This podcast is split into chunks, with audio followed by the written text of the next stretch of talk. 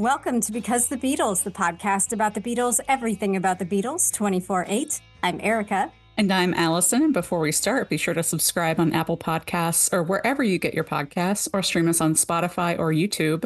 If you're enjoying BC the Beatles, feel free to leave us a preferably five star review so other Beatle maniacs can find us. Also, don't forget to follow us on Facebook, Instagram, Twitter slash X, and now TikTok. We'll be posting videos, photos, and more from this episode and beyond. And you can also email us at bcthebeatles at gmail.com. Well, we have a really fun show today. Actually, maybe we should say we have a really big show today. A really big show. Yes. if you don't know what we're talking about, you soon will. Yes. But before we start, first off, as of the day we're recording this, last night the Beatles won a Best Music Video Grammy. Unreal. 2024, and they're still winning Grammys. I know. It was for I'm Only Sleeping, which I'm sure we highlighted this video when Revolver came out because it's so beautiful. It's truly, well, literally a work of art. The artist has said it took over 1,300 individual oil painted cells to create the animation.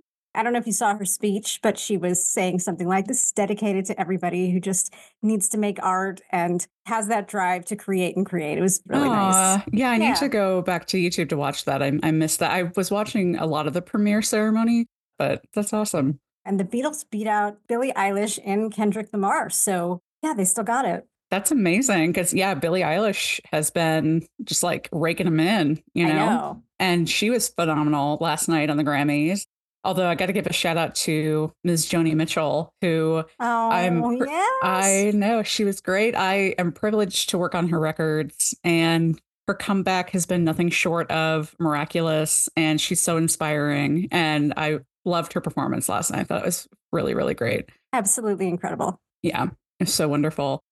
One more announcement. Erika, you're going to be somewhere very cool next weekend or this this coming weekend, I should say. Yeah, this coming weekend, February 9th, 10th, and 11th, I believe, is the 60th anniversary of the Beatles on Ed Sullivan, and it coincides with the New York Area Fest for Beatles fans. This year, it's going to be at the TWA Hotel, which is near JFK Airport and is totally 60s retro. It's like the coolest place ever. I'm dying to go. Really excited about that. So I'll be there on Saturday and Sunday, and I will be on a panel on Sunday. The panel is called A Women's History of the Beatles, and it discusses topics related to the book by the same name by Dr. Christine Feldman Barrett who we had on the show in March of 2021.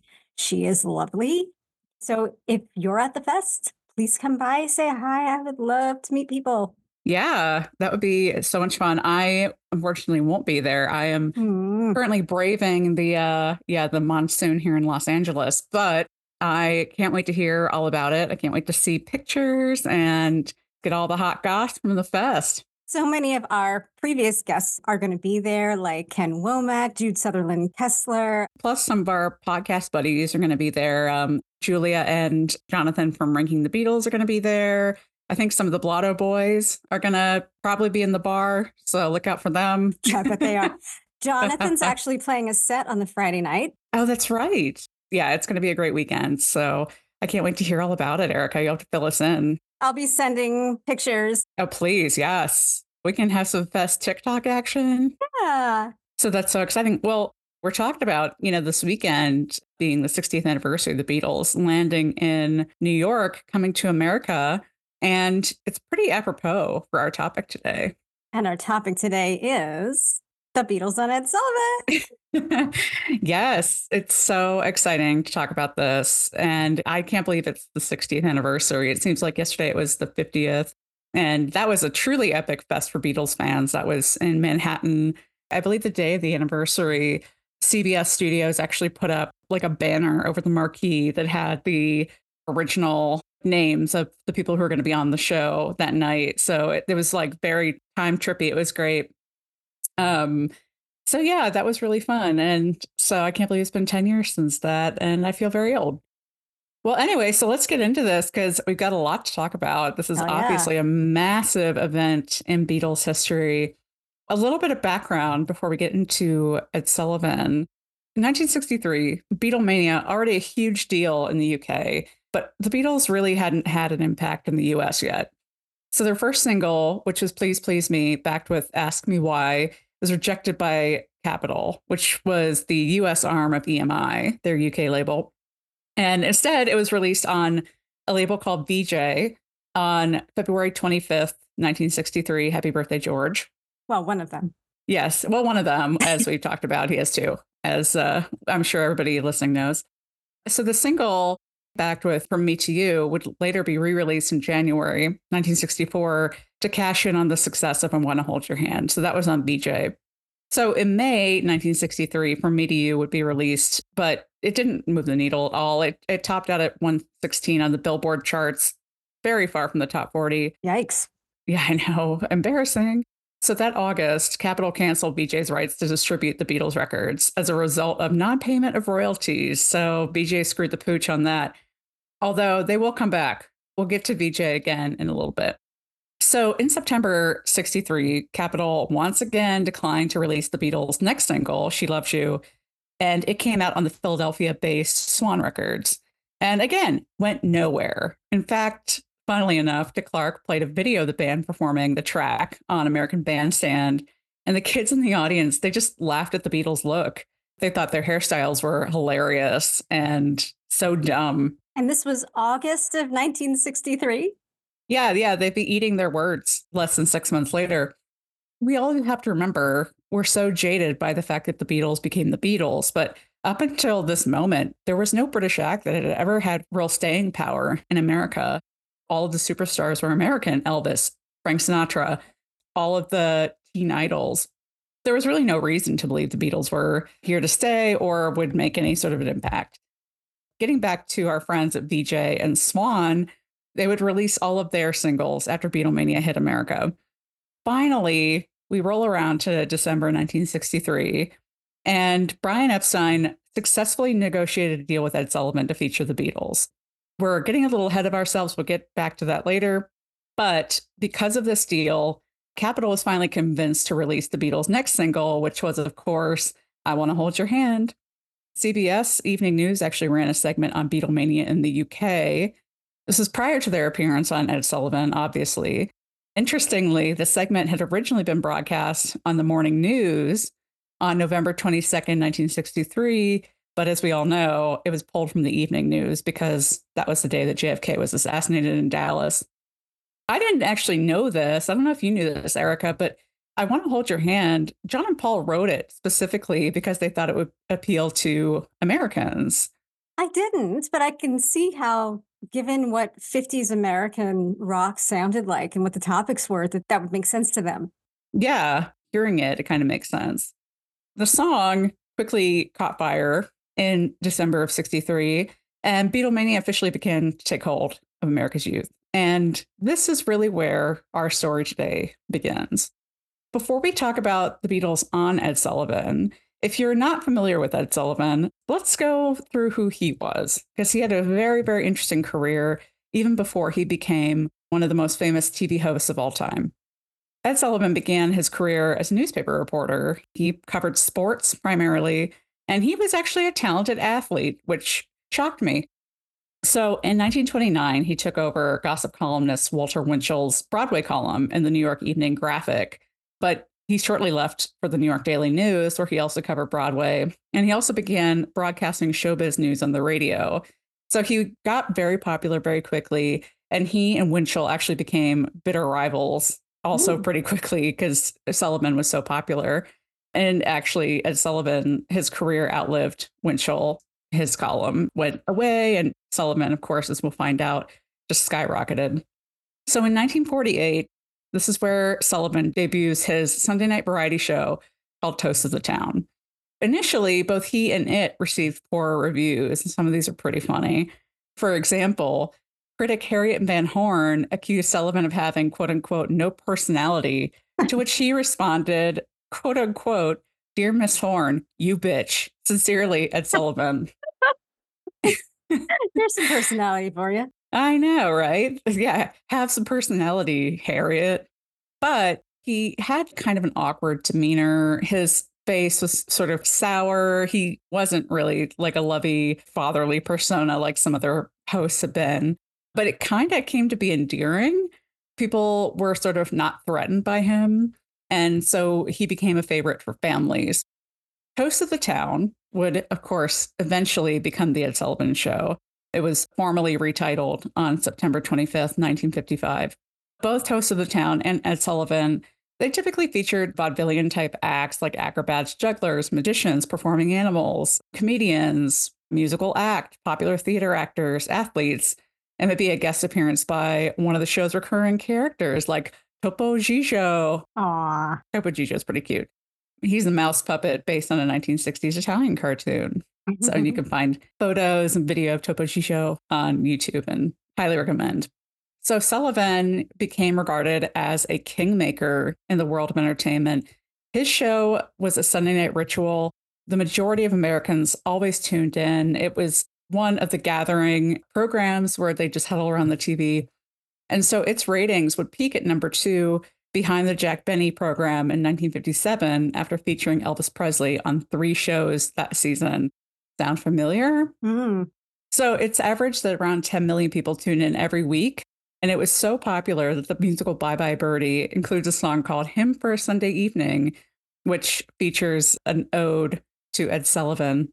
Because if you're familiar with the musical, which I love because we did in high school, um, but the family, yeah, but the family and Bye Bye Birdie is appearing on Ed Sullivan. So it was that popular and that ingrained in the culture at that time that it ended up in a Broadway musical. Ed Sullivan is a huge part of that show. Oh, yeah. It's like a thread throughout. And so this is 1960 too, Bye Bye Birdie. So it's like right in the slurp of Ed Sullivan's popularity. To date, as of this broadcast, our broadcast, I'm like in the mode of the 50s now. It's like, our broadcast. Um, the Ed Sullivan Show has amassed over 2 billion views across all social channels, including YouTube, Facebook, Apple Music, and more. Wow. 2 billion. That's insane. And it's not even that easy to find. I know. I mean, there are some clips on like YouTube and stuff. And I think you can find some clips on the Ed Sullivan website. Yeah. And actually, only recently, maybe a month ago, the streamer called Freevee, which is like Amazon's free site, has started broadcasting the Ed Sullivan show, but it's oh, not oh, like really? nightly shows. It's like clip shows by theme. Oh, weird. But there's a whole bunch of them on Freevee now. Oh, that's good to know. I think there was like a DVD series. I know I have a DVD of the Beatles on Ed Sullivan, all of their appearances, but I don't know. Yeah, I mean, there's got to be a way to see full episodes. Eric and I were just talking about the commercials Mm, on the Ed best. Sullivan, which is like a huge reason to watch it. Love it. yeah, any sort of like retro TV that has the commercials in A plus, Mhm. A plus. So let's jump a little bit forward to Halloween 1963. So this is where the Beatles come into the picture in Ed Sullivan's life. And so this is the legend. And as we said before on our show, you can believe the legend, you can question the legend. Some of this stuff has become headcanon. We'll leave it to you to decide what really happened. But this is fact that the, on Halloween 1963, the Beatles returned from their tour of Sweden and they landed at London Airport. And Ed Sullivan himself was also at the airport that day. He had just completed a tour of Europe doing some talent scouting for his show. And interestingly, also at the airport that day was the prime minister who was flying out and the contestants for Miss World who were arriving. So, busy day at London Airport. Made even busier because over 1,500 young fans were there waiting for the Beatles to arrive. And of course, Ed Sullivan's like, What is going on? Who the hell are the Beatles? He would later say that the hubbub immediately caused him to look into the Beatles. But there's more to the story, and this is where it gets interesting because there are so many different moving parts, and of course, people like to take credit. So again, pick and choose what you what you want to believe here. So another story goes that Jack Babb, who was Ed Sullivan's talent coordinator, spent summers in Europe, and his primary objective also was to find talent for the show. And he was assisted by London theatrical agent Peter Pritchard, who was Sullivan's European talent coordinator. Connecting the dots, Pritchard also knew Brian and Brian would call Pritchard to ask for advice on occasion for his artistes, which Mm. I think is pretty interesting because I wouldn't think of Brian asking for advice, but he must have really respected this guy. I could see him asking advice to a London theatrical agent. That was like Brian's circle, really. Yeah, I'm sure he held him in high esteem. During the summer of 1963, Pritchard took Babb to see the Beatles at least once that we know of. Neither of them really thought about booking the Beatles for the Sullivan Show. The Beatles hadn't really broken through yet in Britain, even though they'd had two number one singles and their album hit the top of the charts. The Beatles' big breakthrough really came on October 13th, 1963, when they appeared on Val Parnell's Sunday night at the London Palladium. And so, note the date, October 13th. It's only a matter of weeks before Sullivan would encounter them at the airport. Sunday night the London Palladium was pretty much the UK equivalent of the Sullivan show. Everybody tuned in, it was a ritual. And the night the Beatles were on, it drew 15 million viewers, not a small number. Mm-mm. They both opened and closed the show, and they played From Me to You, I'll Get You, She Loves You, and Twist and Shout. I'll get you. That's interesting. I know, random, right? Yeah. very very random but great song great song so this is again where the fans come in so there were scads of screaming fans they were in the audience they were on the street they were causing all kinds of commotion and so the next day coverage was all over the place and this is when the term beatlemania was officially coined by the daily mirror so after ed sullivan encountered them at the airport then came the Royal Variety performance, which we covered in 2022 after the death of Queen Elizabeth. So you can go back and listen to more about that performance. But basically, the Too Long Didn't Read is they outshone the royal family members in attendance, who were Princess Margaret and Queen Elizabeth, the Queen Mother. Unfortunately, Queen Elizabeth couldn't go because she was heavily pregnant. So she Mm. missed the Beatles at Palladium. But this also spurred the infamous Twist and Shout introduction by John. And again, that has a very interesting story that we go into in our episode about that performance. So the day after the Royal Command performance, Brian left for New York City with Billy J. Kramer. So he was going to promote Billy J, but he was also really curious to investigate why the Beatles hadn't made it big yet in the US. And he was kind of hoping to nudge Beatlemania along there after he saw what happened in the UK. Now, what were his plans for Billy J? I don't know. I mean, I know he did the same thing with Cilla, Mhm. you know, where he was kind of trying to build her profile over there, probably introducing Billy J to like promoters and bookers and maybe putting him on a showcase or two. I'm not really sure. That's a really good question. We could ask Billy J. He'll actually be at the fest this weekend. there you go. Maybe you can ask him. Yeah. I've interviewed him, but I don't think I asked him about that trip. But yeah, we should have Billy J on actually. That would be great. Considering the 60th anniversary of the British invasion, he's a perfect guest. That is true. Okay, we're gonna work on this. We're gonna Yes. get Billy J on the show, and he has a new song out as well. So, and I think he's got a new album coming. Oh, yay. So, perfect timing. Yeah. Before Brian left for the U.S., Brian was contacted by Pritchard.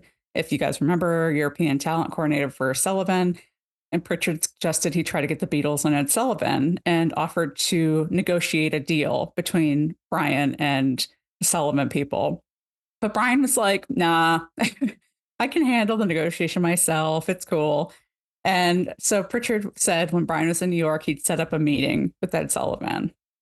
So then Pritchard, as Pritchard would tell it, he pitched Sullivan on the Beatles. He told him about the fervor around the Royal Variety Show.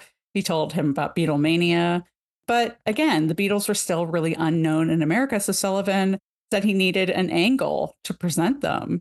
Pritchard told Sullivan that the Beatles were the first quote unquote long haired boys to be invited to appear before the Queen, which sold him on possibly featuring the band. He still wasn't totally sold, but he was like, oh, that's pretty cool. It's not the best selling point. Do Americans really care that much? I don't know. I guess if the Queen respects them enough to Mm. invite them to play for her, then that's all that matters. Brian met Ed Sullivan on November 11th, 1963, at Brian's suite at the Delmonico Hotel, and they had dinner the next day. Only Brian and Ed Sullivan were at that first meeting, so really they're the only two that know what happened. But we do know that they tentatively agreed on February 9th, 1964, as the Beatles' debut on The Sullivan Show. And then the following week, they'd be featured from the Deauville Hotel in Miami Beach. The negotiation terms were this. So Sullivan typically paid up to $10,000 for a single performance, but he offered Brian $3,500 for each show. And Brian agreed as long as the Beatles got top billing. Sullivan wasn't really into that at first. He considered it, but he was like, I don't know, are they really that much of a draw? In fact, for the Miami Beach show, they didn't get top billing. Mitzi Gaynor did, which is very funny. But Sullivan offered the money and then he offered to pay for transportation and lodging. So the Beatles also taped a performance for a later broadcast, which would be their third appearance on the Sullivan shows in February of 64. And for that, they were paid 3000 which if you do the mathing, um, it brings the total fee for the three shows up to 10 grand. So Ed Sullivan got a big deal, but Brian was really shrewd and really wanted those three appearances. And per usual, per Brian's usual, he sealed the deal with a handshake. Sullivan later told the New York Times, I made up my mind that this was the same sort of mass hysteria that had characterized the Elvis Presley days. So, I mean, he must have had some sort of foresight. So, Brian, after this kind of comes to fruition, he takes this and he says to Capitol, look, you need to put some real promotional campaign money behind I Want to Hold Your Hand because they're going to be on Sullivan. It's going to be a huge deal. So Capitol puts forth $40,000, which, you know, in those days, pretty substantial mm. behind promoting the single. But the record already leaked and it was playing at radio stations across the country. Really, it broke for the first time in Washington, D.C. So Capitol is a little bit behind the ball at this point, but they formally released the single on their label on December 26, 1963. Initially, they ordered 200,000 units, which uh, not enough. Not far enough. too few. not even close. Because by January 10th, 1964, the record had sold over a million units and it hit number one in Billboard, Cashbox, and Record World. Now, our friends at Vee-Jay were looking to cash in on this too. So Capitol rushed out the Meet the Beatles album but Vee-Jay was like, we're going to put out our own Introducing the Beatles album, which hit number two on the Billboard charts right behind Capitol's Meet the Beatles album. And I was trying to think, I think I have a copy of that Introducing the Beatles album somewhere. Really? Yeah, I don't know if it's worth money, but I think I do. I mean, I, I know the cover. I'll have to look at my record collection. I'd be interested in what it sounds like because they probably did their own mixes, right? I would think so. I mean, they probably had their own masters of the singles they put out that Capitol rejected.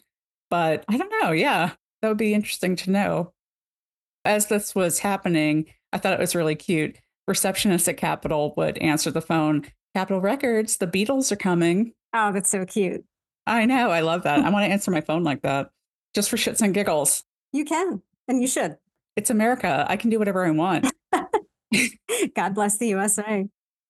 Now, I don't know if you looked into this or not, but I think there's an apocryphal story that the Beatles would always say, We're not going to America until we've hit number one. Right. But it seems like Brian negotiated this deal for them to go to America well before they did that. That is a good point. I mean, you know, we have the whole toppermost of the poppermost story at the George V Hotel in Paris the legend goes, again, more legends, but they were having dinner after their performance.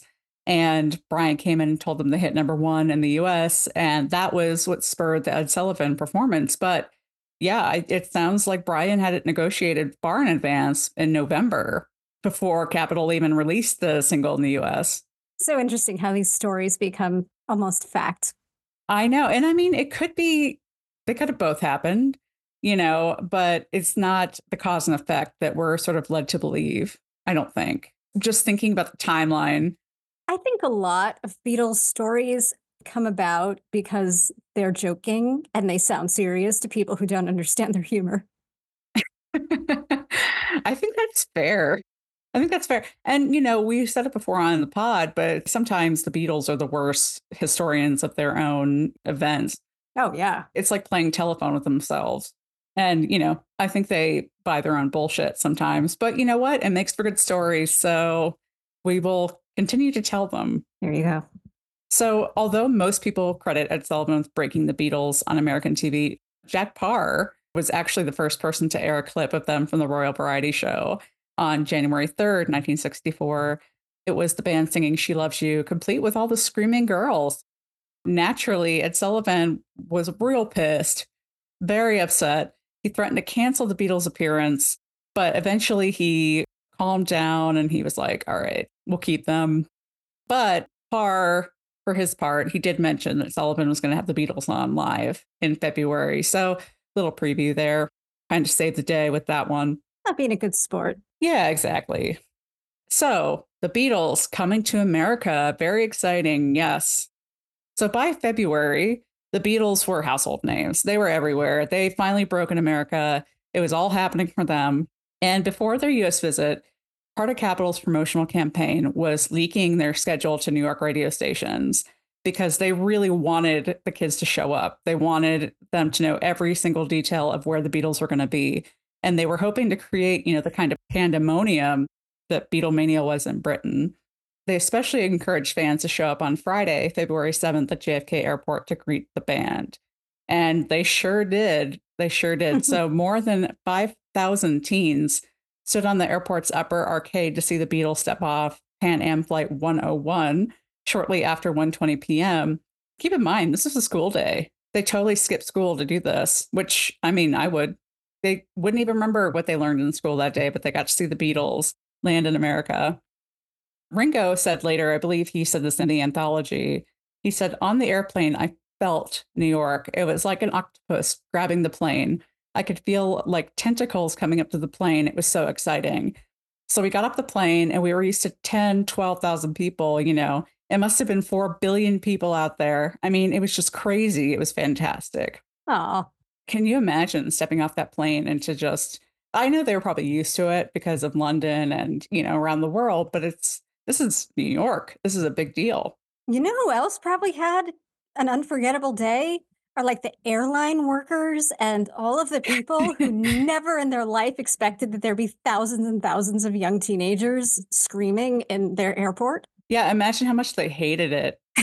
Can't even. like, can you picture like the New Yorkers? They're just like, I just want to get to work. After they land, the Beatles get whisked away to a press conference at the airport. But honestly, the noise level was absolutely unreal in the room. Somehow, um, at the press conference, they answered questions from more than 200 journalists and photographers.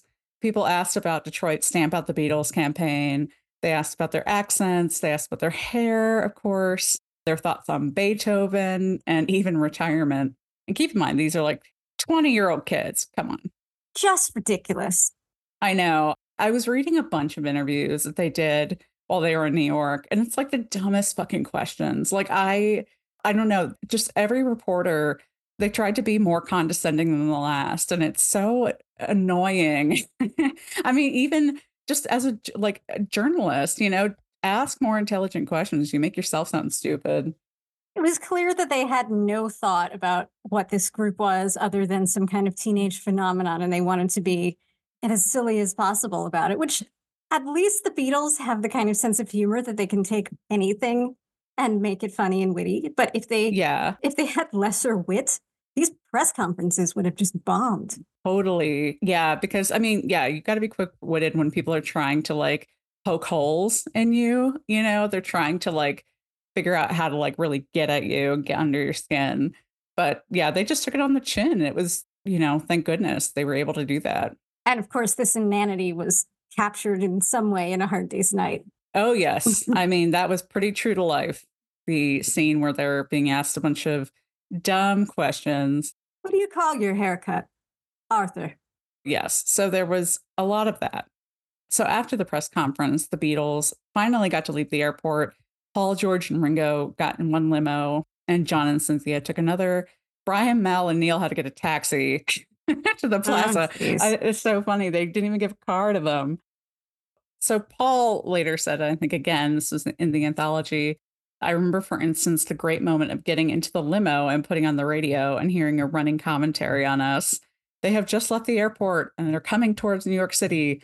It was like a dream, the greatest fantasy ever. And of course, if you've ever seen the first US visit, uh, it sort of commemorates this. And you could see them listening to their little transistor radio where it talks about the Beatles. Hmm. So when they get to the plaza, there are hundreds of fans there, and they were held back by just 20 policemen on horseback. That's kind of underwhelming, I think. Again, I want to hear their experiences. I want to know what that was like for them. Those cops were like, fuck Oh. this. What an awful day. I know. So that night, they're kind of chilling in the hotel and they entertain guests, including the Ronettes, who, by the way, they'd spend a lot of time with the Ronettes. Later, they'd tour with them, but on this trip especially, the Ronettes seemed to be everywhere. And I got to say, lucky Beatles, because I love the Ronettes and I would love to hang out with them. And so the Ronettes were hanging out in their suite, WINS DJ Murray the K, which we should do a whole Murray the K episode because he's just like such a character. hmm He'd love to call himself the fifth Beatle. He loved that. Murray the K is there, the Ronettes, and George's sister Louise was also there. And Erika, you actually interviewed Louise once. I did shortly after her book, My Kid Brother's Band, was Yeah. published. So it was her memoir of her time with George. And a lot of it covered that particular period. Yeah, yeah. And uh, we'll put a link to the interview Erika did for Rebeat Magazine in our show notes so you can check it out. So, again, a lot of this was filmed for the first US visit by the Maysles brothers, which you guys have probably heard of the Maysles. They were legendary documentary filmmakers. They would kind of specialize in music and art docs. They did a lot of those. Although, maybe the most famous documentary they did was Grey Gardens, which is fantastic. If you've never seen Grey Gardens, you got to see it. Agreed. And then Albert Maysles actually worked with Paul McCartney again many years later on the 2011 documentary The Love We Make about Paul's experience in New York City on 9 11, which we talk about in our Freedom episode. I forgot we did a Freedom episode. I love that. I love that for us. We don't love the song Freedom, but we love the episode about it. I mean, I have mixed feels on Freedom. I go back and forth sometimes, but I don't know. It can be a bop. Hmm. See our episode for more. I won't repeat my rant. Okay. All right. All right. Yes. Uh, we'll we'll leave it with that so you can uh, go back and listen. Very disappointed in you, Paul McCartney. So the next day, Saturday, February 8th, 1964. So the morning, the Beatles held a press conference at the plaza. Again, they did a ton of press during this whole trip, so much press. Afterward, John, Paul, and Ringo went for a walk slash photo op in Central Park. I'm sure you guys have seen the photos. They're really cool. They're really cute. Meanwhile, as is infamously known, George was sick with the flu. Thankfully, Sister Louise was there and she cared for him. She said, The doctor said he couldn't do the Ed Sullivan show because he had a temperature of 104, but they pumped him with everything. He was thinking about getting a nurse to administer the medicine every hour on the hour. And so George is laid up in bed, but in the afternoon, the three Beatles traveled by limo to the CBS studios for their first Ed Sullivan rehearsal. And we had Neil standing in for George at that point. And Neil would later say that there was a rumor that he actually played guitar and rocked it a little bit, but he's like, I never played guitar, but I'll take it. I'll take the credit for being a good guitarist. If anybody overdubbed the Beatles and played their guitar that day, it was not him. It wasn't him, and we're going to tell that story in a little bit. So don't go away because you will not want to miss that story. So, of course, you know, they're at the CBS studios. It's pandemonium outside, absolute chaos with the fans. Again, you know, on the radio, they're giving a play by play of the Beatles' every move so the fans know exactly where they are. So, after they rehearse, they asked to see a tape of the rehearsal, which nobody had ever done before. It just showed how seriously they took this opportunity and they really wanted to critique what they looked like and you know how they sounded and you know how their performance would go the next day and then they were interviewed by the ronettes which i couldn't find that interview but i'd love to see it and i would love to know what the ronettes asked them because i bet they asked really good questions It's got to be somewhere. i know and i don't know if it was print or if it was video i, I have no idea so if you guys know Do you know who did it? Was it property of CBS Studios? I don't know. I don't know if it was for like a teen mag. I have no idea. I just learned about this, but I searched high and low, could not find it. So, yes, if you guys know anything about this interview the Ronettes did with the Beatles, please, please, please let us know because I would be dying to see slash read it. So much. Yeah. So that evening, they went to the very, very swanky 21 restaurant with Capitol execs and George Martin. Other than this particular day, where was George Martin?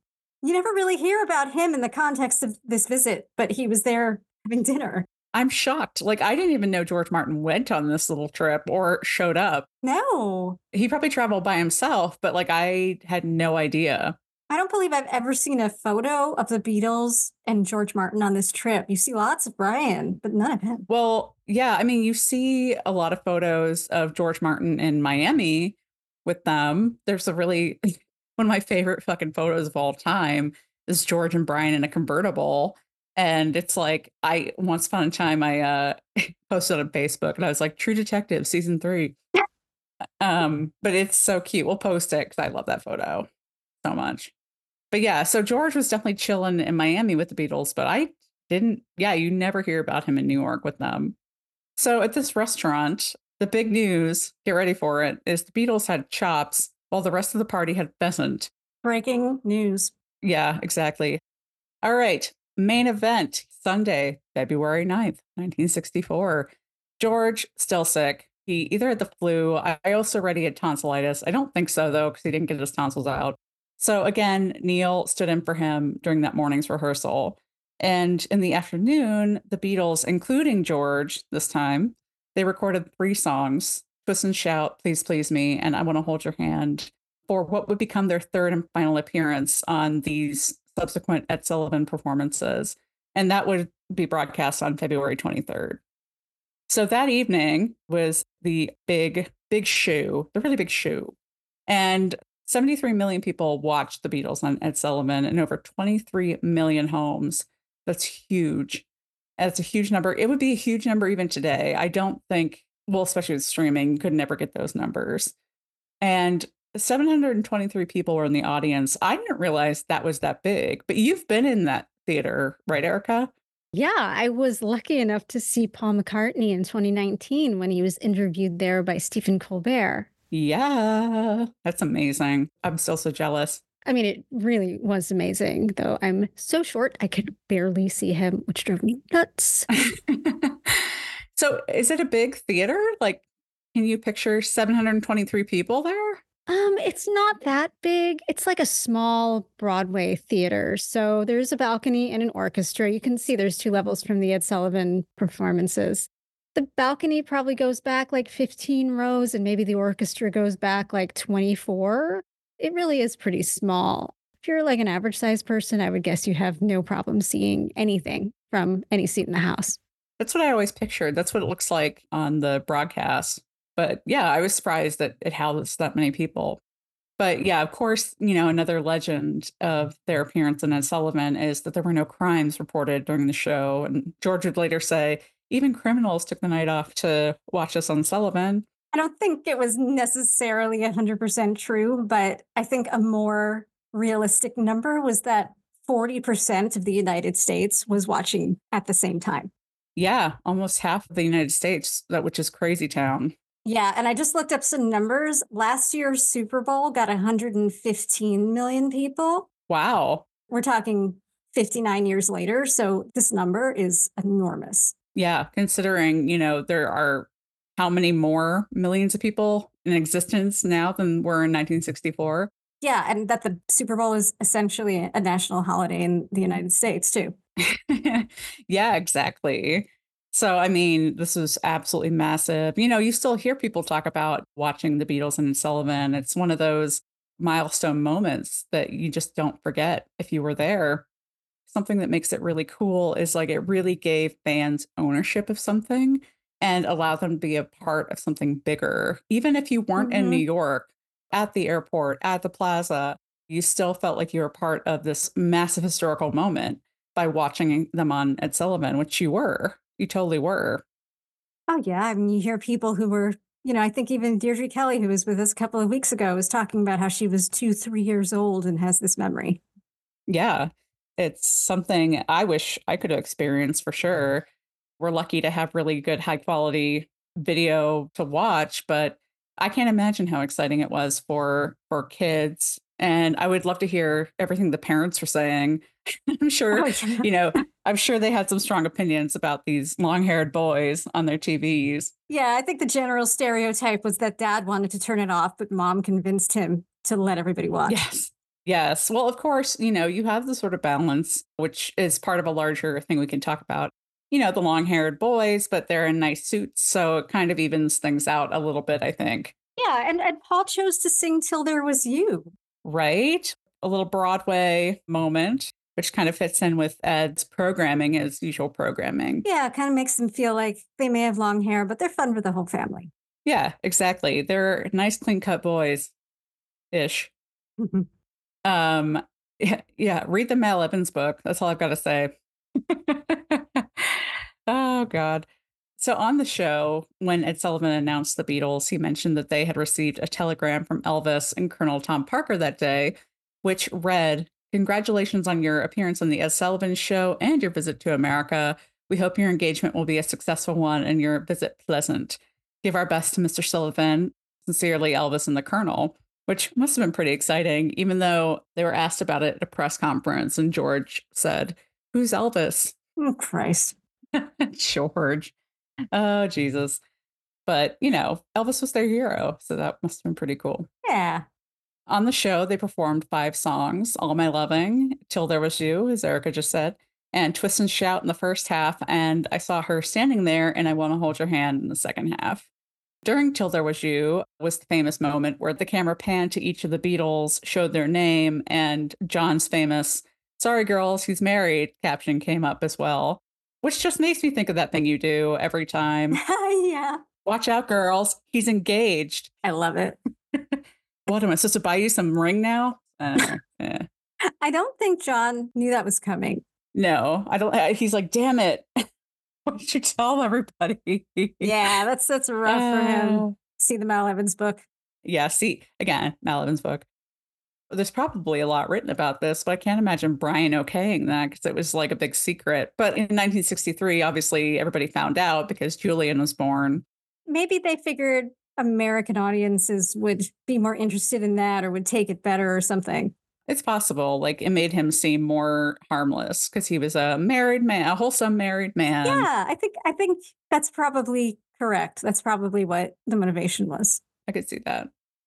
So also on the bill that night were actress and singer Tessie O'Shea, actor, comedian, and impressionist Frank Gorshin, acrobats Wells and the Four Fays, the comedy team of McCall and Brill, and the kids of Oliver, including a young Davy Jones as the Artful Dodger, which I think is pretty cool. Amazing. The future Monkee would be there. Yes. And Davy Jones had once said that he heard the screams that night and thought to himself, quote, I'd like a little bit of this action. Two years later, he became one yeah. of the Monkees. Dot, dot, dot. Yeah, exactly. Famous last words there, Dave. This was not a good night for many of these other acts. And uh, they were completely overshadowed by the Beatles, a band that many of them had never heard of. And they were performing for an audience that was so unlike the usual Ed Sullivan Show audience that their acts just weren't going to go over in the same way. There is a wonderful This American Life segment. It's from 2005, and it's about Mitzi McCall and Charlie Brill. And they describe this day and this night from their perspective. It's amazing because you never hear this side of the story. They talk about how they got the worst dressing room that was up on the top floor with the soda machine. And then John Lennon came upstairs. They didn't know who he was. He made him buy him a soda. Then he just sat there and was like drawing them and chatting. And they didn't know this guy was. They were just like, he needs to get out of here because Ed Sullivan just changed our act with two hours to go because he did that during the dress rehearsal, not thinking that the audience would be, I think what he said was sophisticated enough to understand their act. they had an absolutely horrible, horrible experience. They said at the time of this broadcast, they hadn't watched it for 40 years. They'd never, they never wanted to see their performance. And they didn't get the seal of approval from Ed Sullivan, which was Ed calls you over to stand with him and talk to him after your performance. So, very different perspective on this day. That's so interesting. Yeah, you never think about the other acts, but it was such a different demographic targeting than it would be for the Beatles. I'm sure McCall and Brill were like, these girls, it's like an audience full of young girls. This is not who we play for. This is not who finds us funny. I mean, they were relatively young. They were only 26 when they did it, but they were like Borscht Belt comedians. Yeah. That was not their audience. Right after the Beatles first set, there was a guy who came on doing card tricks. Tessie O'Shea was like a vaudevillian type actor who's fantastic. She has like real like Ethel Merman energy, but she played the banjo and sang a song that I find really unfortunate now in 2024 called Two Ton Tessie from Tennessee. that was her nickname, was Two Ton Tessie. Yeah. Her act was centered around the size of her body. Boo. We hate it. I know it's terrible, which sucks because she's actually got a great voice and she's really talented. Um, she was in Bedknobs with Broomsticks, so we love her. But then, you know, also Davy Jones, we've got the cast of Oliver, dancers, acrobats. What a strange bill. I know. It's so weird. And it's, you know, emblematic of that time in American culture where Mhm. probably for the last time that was exciting to people. And it's always funny to me on a sidebar, like Ed Sullivan, I love watching What's My Line. The old one was John Daly hosting. I love it. And I get obsessed with it. But the guests they have on there, they have a lot of Broadway actors. And I always think, you know, what was middle America? Did they care that like Broadway people were, you know, like on these shows? Yes, they did. Did they really? Broadway was much more ingrained into popular music than it is now. Soundtrack albums were a big deal. There were a lot of tours. You know, there was always a thing about Broadway shows. You know, this is great in New York, but is it going to play in Peoria? Because they always did these big national tours. When more people played the piano at home, Broadway sheet music was a, a really Okay. big part of it. And you you look at like the Beatles doing "Till There Was You" and "You'll Never Walk Alone." You know, songs like that that are musical theater songs that you'd never see a pop artist do now. It was much more acceptable back then because it was part of the popular culture. Wow. You're a big Broadway musical lover. So, yeah, thank you for uh, educating me. That's what my expensive college degree was put to use for. Great. oh, I love it. No, that that's so true. And it's so funny because the Beatles were so hesitant to record Till There Was You, but looking back, that was a good move. I would guess Paul wasn't all that upset about it. Well, I can see Paul being like, "Oh, this is great. Like I get to sing this schmaltzy Broadway tune." And look adorable and be Paul Ramon. Oh my God. He, he that's some big Paul Ramon energy Uh-huh. right there. Yeah. oh my God. I love it. So, okay. So the Beatles play the show. It's amazing. And then after the show, this would be the part where I'd want to hang out. Murray the K took the Beatles to the Playboy Club, but then they went to the Peppermint Lounge until 4 a.m. And I believe the Ronettes went with them, which again, lots of Ronettes, and I'm here for it. They must have had the best time. Oh yeah, I bet. Like the Peppermint Lounge, if I could go back in time and go to one New York City venue, it might have been the Peppermint Lounge. Because it was just twisting, just twisting forever. And you know, if you've ever heard the Joey Dee and the Starlight song Peppermint Twist, that was inspired by the lounge. And they would play that song and obviously everybody would twist. And it was just great fun. Well, before we wrap up and talk about the other two performances and the aftermath of Sullivan, we teased this a little bit earlier, but Erika, so Neil Aspinall did not rock out on the guitar, but somebody else may have. Well, maybe. And that person who overdubbed the Beatles may be my grandfather. Well, he's definitely my grandfather, but he may have overdubbed the Beatles. And here's the story. And if you know me, you've probably heard it before. So, you know, skip forward 10 minutes or so if you don't want to hear it again. But for those of you who haven't, my grandfather was Hy White. He was a professional jazz guitarist who began his career with the Woody Herman Orchestra in the 30s and the 40s. After leaving Woody Herman in 1944, he went on to play with people like Frank Sinatra, Doris Day, Danny Kaye, the Andrews sisters, just to name a few. He was also a very well known author of a number of instructional guitar books, and he taught guitar to lots of people who went on to great things, including both Paul Simon and Carly Simon. It was once noted in the Huffington Post, quote, in New York in the 1960s and 70s, if you mentioned Hy White's name in the right crowd, you'd draw gasps. Mr. White was like the tennis coach who trains the Williams sisters, Oh. the stealth guru of jazz guitar in New York City. Oh my goodness. Yeah, it's pretty cool. He was like one of those people, like one of the most famous musicians you've never heard of. but in addition to all of these things that he did, he had a day job. It wasn't your traditional day job, it was, in fact, more of a night job. He was actually the guitar player for Ed Sullivan's house band, the Ray Bloch Orchestra, from the mid 50s to the mid 60s. As a member of Ray Bloch Orchestra, Hy was called for the February 9th, 1964 episode to play, among other things, the usual intros, outros, incidental music, the orchestral accompaniment to the Oliver performance. Of course, that meant that he was also around for the Beatles' historic first performance, as well as the pre recorded set that ended up being their third appearance. He couldn't have cared less. This was not his kind of music. And, you know, he was just doing his job. But his son, my dad, who was 16 at the time, was nuts about the group. Unfortunately, that day, staff's family members were not allowed in. Given the thousands of write in ticket requests, it probably wasn't fair. So there was a policy nobody was allowed to bring family members that day. But he did get an autograph. And the way he got that autograph is that he found a scrap of paper laying around. He got a pencil and he went around and got all four Beatles to sign it.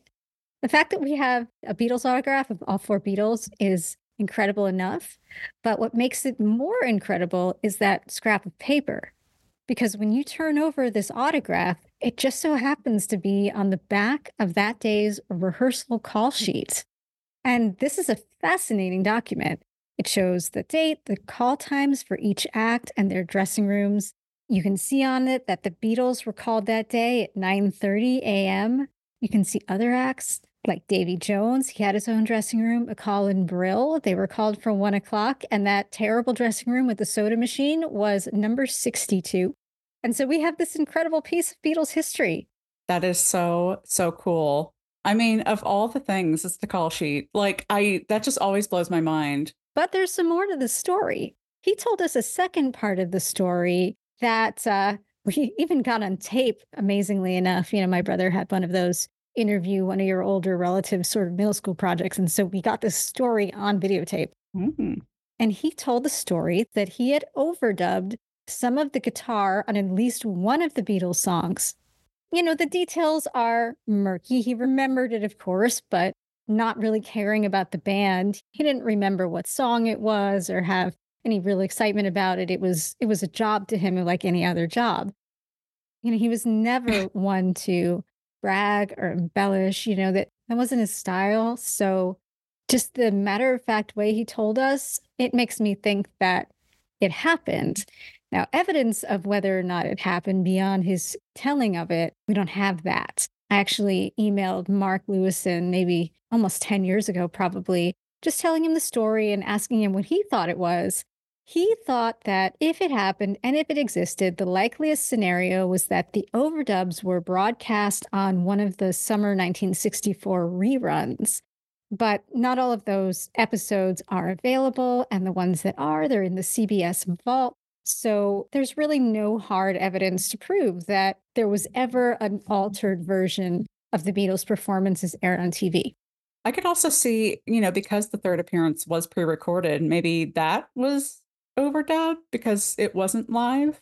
That's actually a really good theory and probably the most logical, right? I mean, they had a couple of weeks to review. It was the third appearance, it was live. They were getting these huge audience numbers. And if they heard something that they didn't think was quite right and could be better, you know, why not give it a little tweak, right?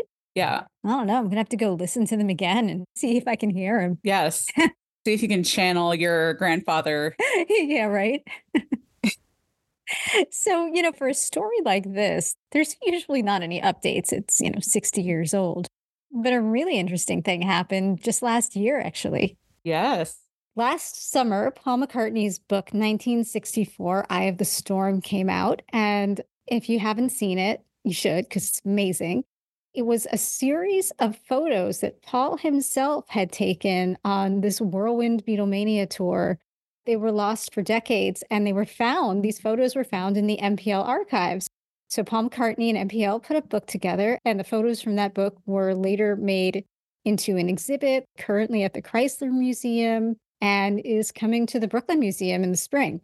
So, you know, I'm looking through the book and I've always looked to see if I could find any pictures of my grandfather on that day with around near the Beatles, just in the room. And I never have. In fact, there was even uh, CBS 10 years ago for the 50th anniversary, they released some of the photos of that day from the vault. And there was a picture of the Beatles signing autographs for a staff member sometime during that day. And I always figured that was probably like he was probably like right there in front or behind and just didn't make the photo and could never find him. So imagine my total shock when I'm looking through Paul McCartney's book and there's a picture in the Ed Sullivan section, two pictures actually, of my grandfather getting that autograph signed, that autograph that I have now in my house by John Lennon. And the photos were taken by Paul McCartney. It's ridiculous. It's absurd. It's an incredible, amazing thing. I actually flew to London a few months ago just to make sure I saw the exhibit and I wanted to see it there in London. And he was there on the wall, really huge picture, you know, blown up really big compared to what I saw in the book. And it was just incredible. It was so cool. Unreal. Unreal. I just, it blows my freaking mind. This whole story, I mean, it's, it gives me chills. It's like you can't write this stuff, you know? And yeah. the fact that there's that photograph, which just proves the provenance, you know, of those autographs. For people who, who are into provenance, this is this is a good yeah, one. Yeah, you gotta go on like Antiques Roadshow with this shit. I'll never sell it. You're gonna pry it from my cold dead hands. Yeah, yeah. But it would be interesting to know for sure. I mean, I don't know. I just feel like okay, it's a full set of Beatles autographs. That's worth a lot. But it's also on the back of the damn call sheet. And it was done during the Ed Sullivan rehearsals. Like, and it doesn't get better than that. Like, I I don't know, Erika. You have a priceless piece of Beatles memorabilia. Yeah, you're probably right. I should uh should put it in a nicer frame. I really should. yes. I mean, I'm privileged. I think I've gotten to see this in person. And uh, yeah, I feel very privileged for that. Oh, I'm, I'm sure you did. It's always up, it's always out. Yes. Uh, I love it. Well, God, that is such an amazing story. I love it. I never get tired of hearing that story about your grandfather. And uh, we probably told it before on the podcast, but this isn't the last time. We're going to tell it yeah. as much as possible. Whenever it's applicable, you're going to hear about Hy White. Yeah, exactly. You definitely are. And he was on the Ed Sullivan show one time. He and his friends in the orchestra wrote a song called Eddie Kiss Me Goodnight, which was Topo Gigio's tagline. And uh, it was a little instrumental, and my grandfather was the one that did the Topo Gigio impression in the song. So, oh my God, did he really? That's yeah. so cute. Oh my gosh. We haven't seen it for a while because CBS pulled it for copyright. So I'm hoping that it shows up again someday. Boo. No. That's so cool. Oh my God. I, I never met your grandfather, obviously, but I love him. I'm so starstruck by your grandfather and like the story. It just, I'm like, I can't get enough of like hearing the story over and over. he was a cool dude. Well, I could talk about your grandfather all day.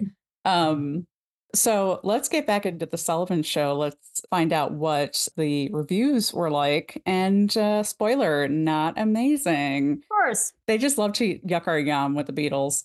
So Newsweek said visually, they are a nightmare. Tight, dandified, Edwardian slash beatnik suits and great pudding bowls of hair. Musically, they are a near disaster, guitars and drums slamming out a merciless beat that does away with secondary rhythms, harmony, and melody. Jesus. I know. God, this guy does not pull punches. Their lyrics, punctuated by nutty shouts of yeah, yeah, yeah, are a catastrophe, a preposterous farrago of Valentine card romantic sentiments. And uh, the article ends with a prediction. The odds are they will fade away, as most adults confidently predict. Which, okay, adults, sure, but the teenagers are the tastemakers. Let's be real. Hope this guy didn't take his luck to the track. Yeah, exactly. like, dude, don't play the lottery. Nope. You're going to lose. I bet he ate his words. I hope so. So, two days later, following the Ed Sullivan show, the Beatles performed their first US concert in Washington, D.C. And then they returned to New York City for a concert at Carnegie Hall.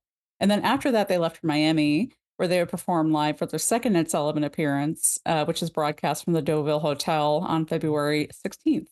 And there they played She Loves You, This Boy, All My Loving. I saw her standing there from me to you, and I want to hold your hand, of course, as they were wont to do at that point.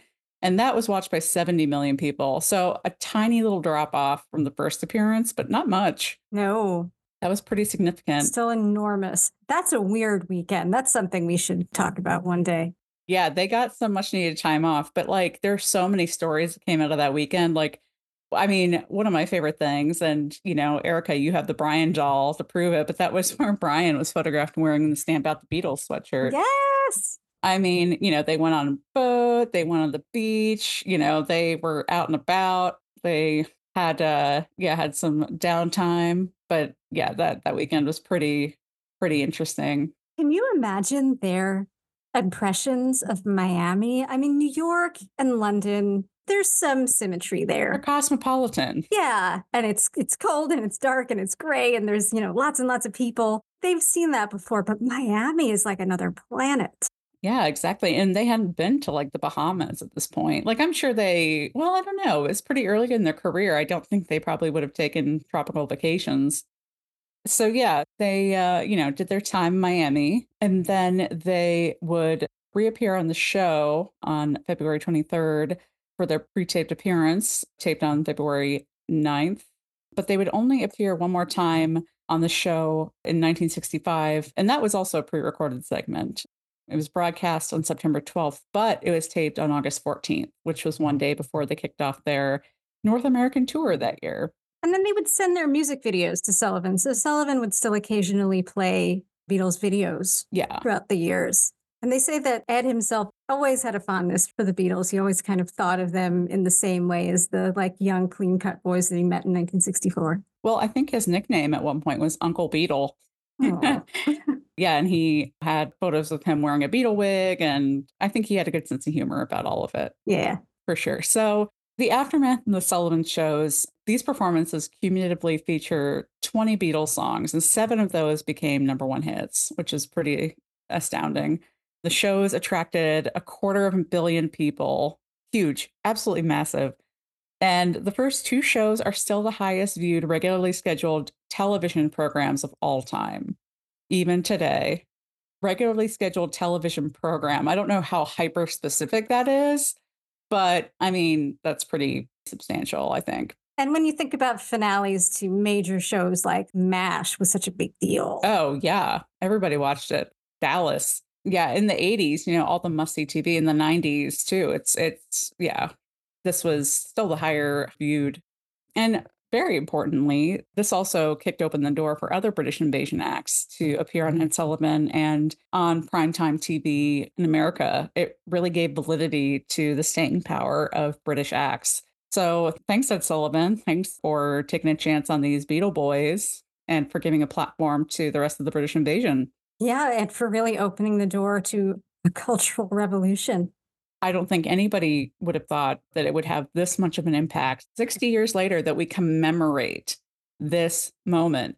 Who would have had that foresight? Maybe Brian, maybe Ed Sullivan, but who knows? But a television variety show Yeah, doing that. exactly. And how many other specific episodes of Ed Sullivan? You name? Maybe, maybe Elvis, but that's it. Elvis. And a funny note, too. Uh, my grandfather played for that one as well. And uh, he ended up being chased out the stage door because some girls saw a guy with a guitar coming out of the stage Oh, door no. and figured he must be Elvis. He didn't look like Elvis when he got up close for sure.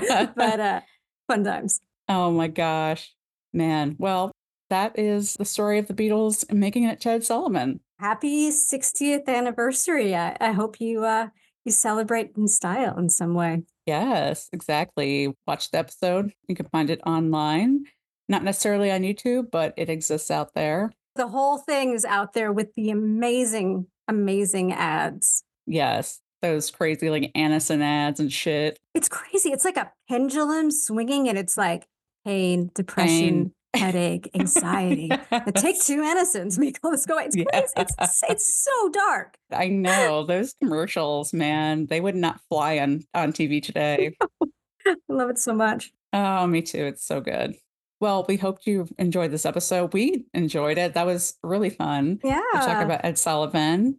And thanks again for listening to BC the Beatles. And as always, subscribe on Spotify, Apple Podcasts, wherever you're listening right now. And please give us a rating slash review so other Beatle maniacs can find us. And follow us on Facebook, Instagram, Twitter slash X, and TikTok. We'll be posting videos and photos and more from this episode and beyond. If you are in New York City and coming to the Fest for Beatles fans, please come by and say hi to me 2 o'clock Sunday. And remember, yes. you can always email us at bcthebeatles at gmail.com.